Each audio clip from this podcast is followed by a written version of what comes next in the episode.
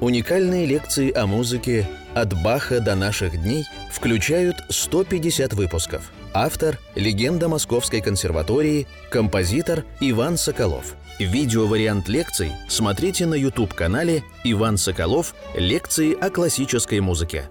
Дорогие друзья, сейчас начнем лекцию номер 77 нашего цикла композитор Иван Соколов о музыке. И мы вот сидим в студии записи, мы сидим даже не в студии, это, это замечательной, уютнейшей галереи Нико. Мы сидим вместе с ГНЭ, вместе с Григорием, с Юрием, который записывает. И я уже сроднился с этим прекрасным домом. И мы обсуждаем какие-то вопросы. И это наше обсуждение э, цикла лекций, оно плавно переходит в саму лекцию. Такой постепенный въезд как бы из жизни в лекционный процесс. И вот Григорий спрашивает вопрос про хиты. И э, возникает такой вопрос. Хиты – это э, самые известные сочинения классической музыкальной литературы. Например, первая часть «Лунной сонаты», к Элизе Бетховена, два таких хита из хитов. Или похоронный марш Шопена. Мы сейчас собрались писать 77-ю лекцию о Брамсе, и вот он спрашивает, есть ли у Брамса хиты, и вообще вот э, мое отношение вот к этой проблеме, к тому, что мы называем хитами. Потому что, с одной стороны, это, так сказать, очень э, популяризирует, с другой стороны, есть мнение, что э, ну, это немножко дешевый способ получить популярность, рассказывать о хитах. А у меня отношение к хитам, и я стал рассказывать, а он говорит, давай, давай запишем в лекцию. Будет такое вступление к этой вот 77-й лекции о Брамсе, несколько мыслей о хитах. Посмотрим, насколько эти мысли затянутся на 10 минут, 15. Потому что хиты, то есть известнейшие, гениальнейшие произведения музыкальной литературы, почти всегда, на 90%, именно становятся хитами из-за того, что они как бы еще более гениальны, чем все сочинения э, этих гениальных композиторов, с одной стороны. С другой стороны, они немножечко более как бы просты и направлены на публику. И очень часто хиты пишутся композиторами не для того, э, чтобы, так сказать, вот открыть что-то новое, а вот как бы между делом. Вот, между прочим, такая спонтанно мне пришла мысль в голову о танце с саблями. А я вспоминаю рассказ Хачатуряна о том, как он создал свой вообще так хитейший из хитов вообще хит. Это «Танец с саблями», конечно же. Этот рассказ, даже не знаю, где он опубликован, но моя тетя ходила к нему домой, общалась с ним. Мне было 17 лет, он умер в 78 году. Вот, и она э, незадолго до его смерти общалась с Арамом Ильичем рассказывал, вот Арам Ильич поил меня чаем из валютного магазина, английским чаем. Это бергамот тогда был. У нас тогда не было, не, продавался бергамот. Он говорил жене, Татьяне Ивановне налей, пожалуйста, чай вот тот, ароматный. Потом я эти рассказы читал в, в написанном варианте, потому что она была редактором этой книги воспоминаний Хачатуряна. И вот он пишет, как он написал «Танец саблями». Он написал балет ГНЭ, танца саблями в нем не было. И вот как-то раз ему говорит балетмейстер, вот здесь нужно еще музыка на пять минут. Пожалуйста, завтра, чтобы была. Ну, хорошо, говорит Хачатурян. Вот. И он приходит с репетиции, рассказывает он сам, садится за рояль и думает, ну, завтра надо написать танец. Ну, что такое написать? Вот он сам рассказывает, как он создавал танец например. И он садится за рояль и начинает вот так вот. Такой аккомпанемент играть. А потом берет такой специальный диссонирующий звук. И думает, и так его долбит, просто так для себя, от нечего делать, чтобы чтоб настроиться на музыку. И думает, о, есть уже идея.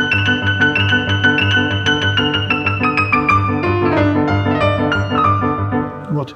И вот появляется таким образом идея. Потом другой тональности. Вот. И в общем, как-то как он возник вот из ничего, как бы так. Вот он записал это на, на фортепианном эскизе, потом э, приходит, и все в восторге. Потому что действительно очень просто, понятно. И потом это, это, эта вещь стала его хитом номер один во всем мире. Говорят даже, Хачатурян – это танец с саблями. Вот. И есть даже такая смешная история, как Хачатурян познакомился с Сальвадором Дали. Может быть, вы знаете – ГНС смеяться.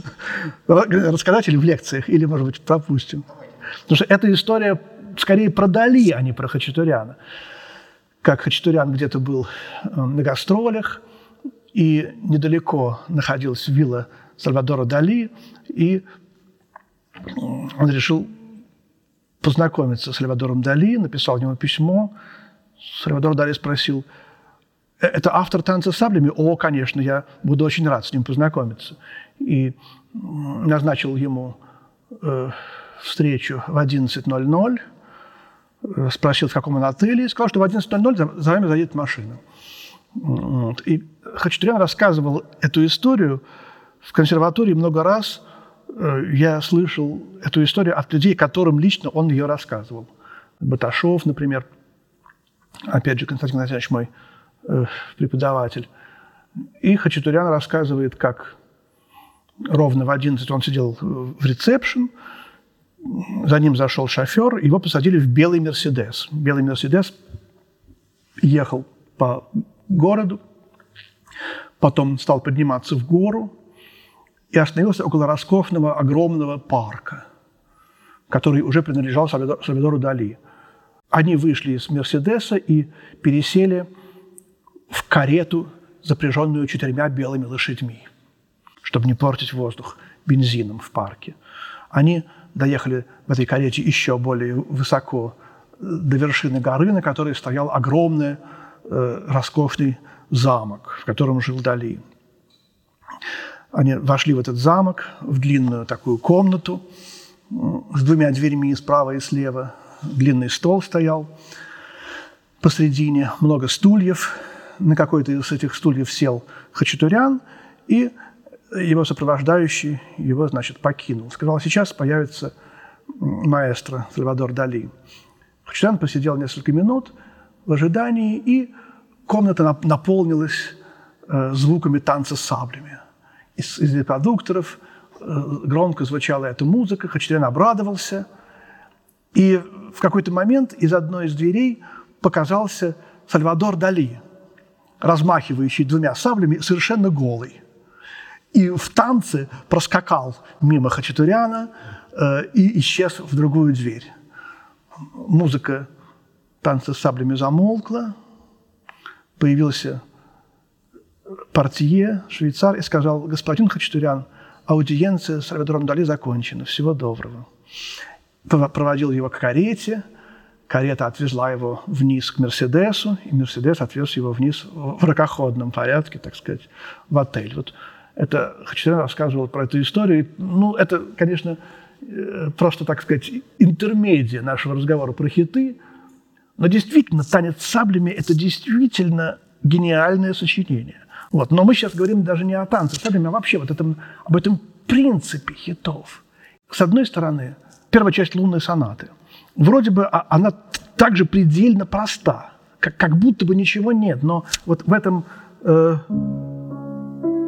в, этом, так сказать, формульном, каком-то, в этой формульности, в, этом, в этой простоте, даже технической простоте, почти любой начинающий сможет э, взять, вот это, сыграть хотя бы первые такты этой первой части.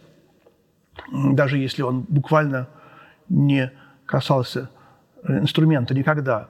Я даже помню э, такой разговор э, э, великого пианиста Якова Флиера э, с гроссмейстером Александром Котовым. Они сидели и, и спорили, может ли человек, который вообще ни разу не прикасался к роялю, выучить первую часть лунной сонаты. Котов сказал, вот давай поспорим, что я выучу. И э, они на что-то поспорили. Флиер забыл про это, а Котов значит, на день рождения Флиера – говорит, вот видишь, я вот ни разу не прикасался к, к роялю, но я э, сыграю сейчас пер, э, лунную сонату. Вот. А, и сыграл первую часть. Но, правда, потом рассказывали, что он звонил какому-то своему, а Смыслову, по-моему, он звонил, музыканту какому-то, и спрашивал, что такое в музыке мат? А мат – это крестик такой.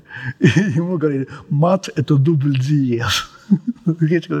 Вопрос о хитах очень интересный и сложный. Я очень увлекался какое-то время книгой Данила Андреева «Роза мира». Прочел ее. Она, это поэтическая книга, написанная великим поэтом русским Данилом Леонидовичем Андреевым, сыном Леонида Андреева. Он написал ее в, в лагере, в, в тюрьме, и ему являлись видения. Но как бы то ни было, это э, поэтическая книга. Может быть, там есть и какая-то большая доля реальности, неизвестно сколько. Но он говорит о том, что у величайших из величайших произведений искусства есть души, что они не только, так сказать, материальные. Вот, вот картина, например, Джаконда, Леонардо да Винчи, тоже такой живописный вот хит, использованный всеми уже, так сказать, как опофленный там и так далее, усы там подрисованы и так далее. Вот. Кстати, усы – это не, опо, не опошление Джаконда, а совершенно новый метод, особенный. Так вот, у Джаконды есть душа. Джаконда жива, и она получила эту душу. И вот таким же образом, мне кажется, что эти сочинения, картинки с выставки Мусорского, э, осенние песни Чайковского, они появ... получают от Бога какое-то, знаете, вот дополнительную какую-то энергию. И они поскольку есть душа, то душа не может не развиваться, не жить, не изменяться. Вот здесь такая, может быть, мистическая, немножко спорная идея, но она мне потом понравилась. я не скажу, что вот я так считаю, там, из этого там следует там то-то и то-то, но в принципе мне кажется, что любое произведение – живет вот так, такого, так, которое мы называем немножко так неправильно хитом, оно живет своей жизнью особой.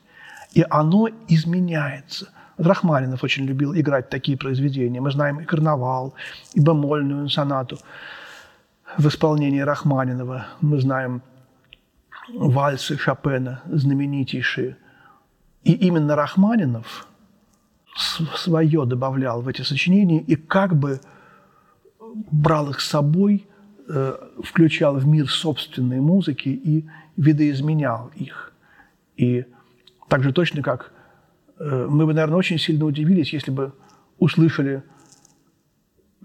первую часть лунной сонаты Бетховена в его собственном исполнении. Я думаю, что вот это совершенно было бы не то, что мы думаем сейчас.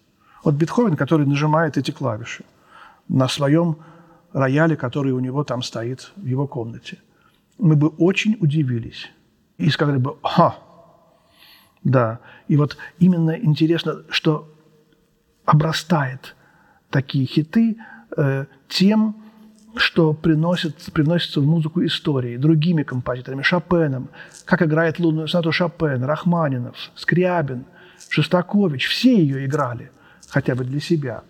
Именно проанализировать вот эту жизнь, почему, э, почему величайшее произведение стало именно им, проанализировать его, его индивидуальную собственную жизнь.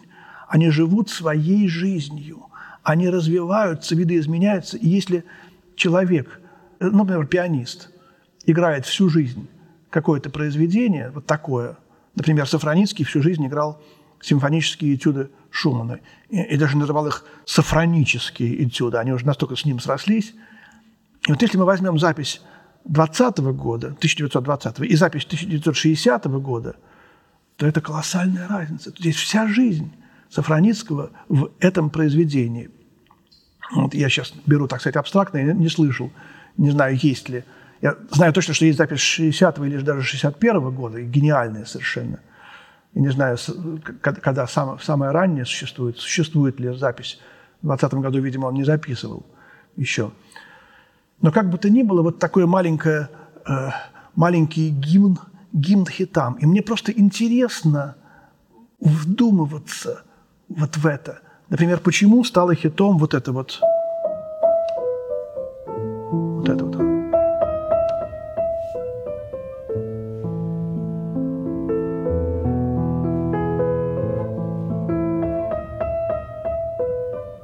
Я, конечно, в наших лекциях очень много говорил о теме Солидовую Глорию. Она тут есть. Видите, это Бах.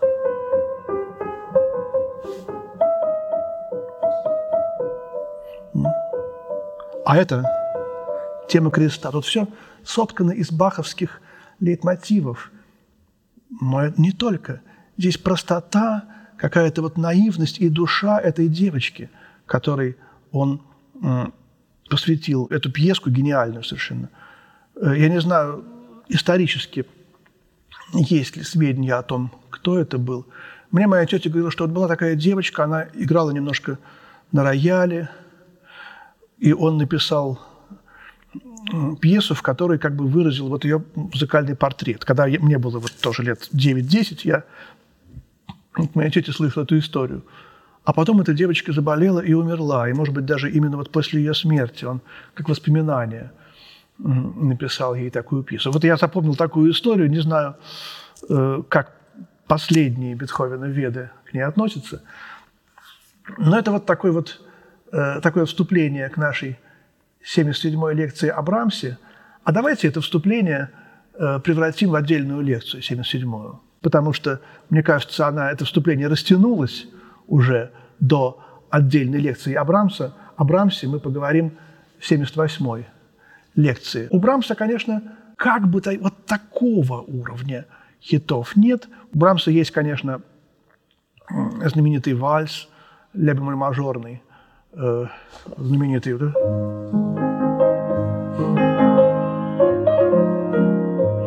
Этот вальс, который, может быть, является самым, так сказать, известным сочинением Брамса. Ну, конечно, венгерские танцы Брамса. Например, вот такой вот...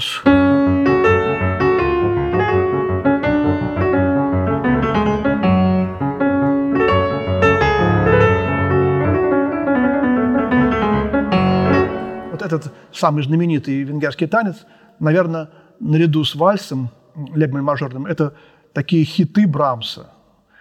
И, кстати, ну, еще второй венгерский танец.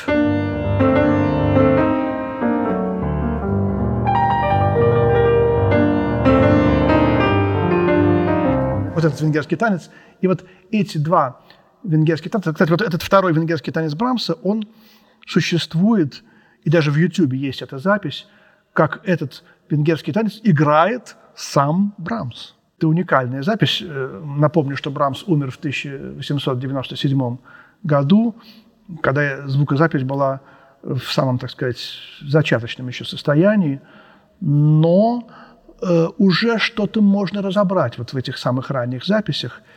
Мы слышим какой-то шум э, этой, этой пленки, и Брамс говорит, чтобы мы не перепутали. Играет Брамс. Hier ist Брамс. Spielt Johannes Брамс. Johannes, Johannes Брамс. Как, как будто вот он говорит по телефону с Австралии, по меньшей мере. Так кричит оттуда нам из 1897 года, из позапрошлого века, а не из Австралии. И это мы, вернее, в Австралии. И потом вот следует вот эта музыка в исполнении Брамса. Вот. И вот этот, этот конец, он именно играет не, не так, как написано. А этот, я уловил вот эту исполнительскую особенность, может быть, мне показалось это, потому что очень плохое качество. Но все равно то, то что есть голос Брамса, то, что есть звуки прикосновения его к клавиатуре, это удивительно мы благодарны этому. Я говорил в прошлой лекции о том, что надо смотреть фотографии любительские Брамса. Надо смотреть, как он вгрызается в книжку. Это, это из, из позапрошлой лекции о Брамсе как о человеке. Э, и э, читать о нем воспоминания. Он очень любил, э, как это не странно, любил Венгрию. Ну, венгерские танцы. Он любил ездить в Венгрию просто, чтобы отдохнуть он писал письмо, что я приеду такого-то числа, пожалуйста, подготовьте мне место в ресторане, и, пожалуйста, вот, вот, вот тот вот а, а, цыганский оркестр, который я люблю, вот именно вот тот вот. Вот он приезжал, оркестр играл для него цыганскую музыку, он наслаждался. Там от Вены было не так далеко до Будапешта. Собственно, не было, а, собственно, и сейчас то же самое. Вот. И у него не было концерта, он просто приезжал в Будапешт, чтобы насладиться вот этим славянским, венгерским духом. И еще он очень любил оперетту. Он э, как-то даже есть такая история, как он пришел в оперетту послушать Иоганна Штрауса. Вот, что, не помню, какую именно оперетту. И вдруг выяснилось, что оркестр этого театра, в котором шла оперетта, устраивает забастовку. Он требует увеличить оплату, зарплату, и они играть сегодня не будут. Значит, вся публика сидит в зале, директор оркестра в ужасе, а Брамс, который сидит в публике, он невероятно рад. Он идет к директору и говорит, давайте я сыграю на рояле, все эту оперетту, я, я обожаю, это будет прекрасно. Директор в восторге говорит, у нас в зале сидит Иоганнес Брамс, великий композитор, и мы посадим его за рояль, и он сыграл на рояле всю оперетту Брамса с листа, и все певцы пели. Это было совершенно невероятное такое событие вообще в истории этого театра. Оно не отражено в биографии, но есть свидетельство о том, что это действительно было. Вот. И вторая запись в YouTube, которую мы от Брамса имеем, это как раз Иоганн Штраус. Фантазия на тему оперет Иоганна Штрауса, по-моему, даже самого Брамса. Но, к сожалению, там действительно почти ничего уже не слышно. Еще меньше, чем вот этой записи венгерского танца. Но слышно только, что очень много звуков, что огромная, так сказать, фактура, где-то проскальзывают басы, верхи, виртуознейшая пьеса, но просто качество было очень плохим тогда. Это, значит, может быть, 1890 92 третий год, не, не позже записи.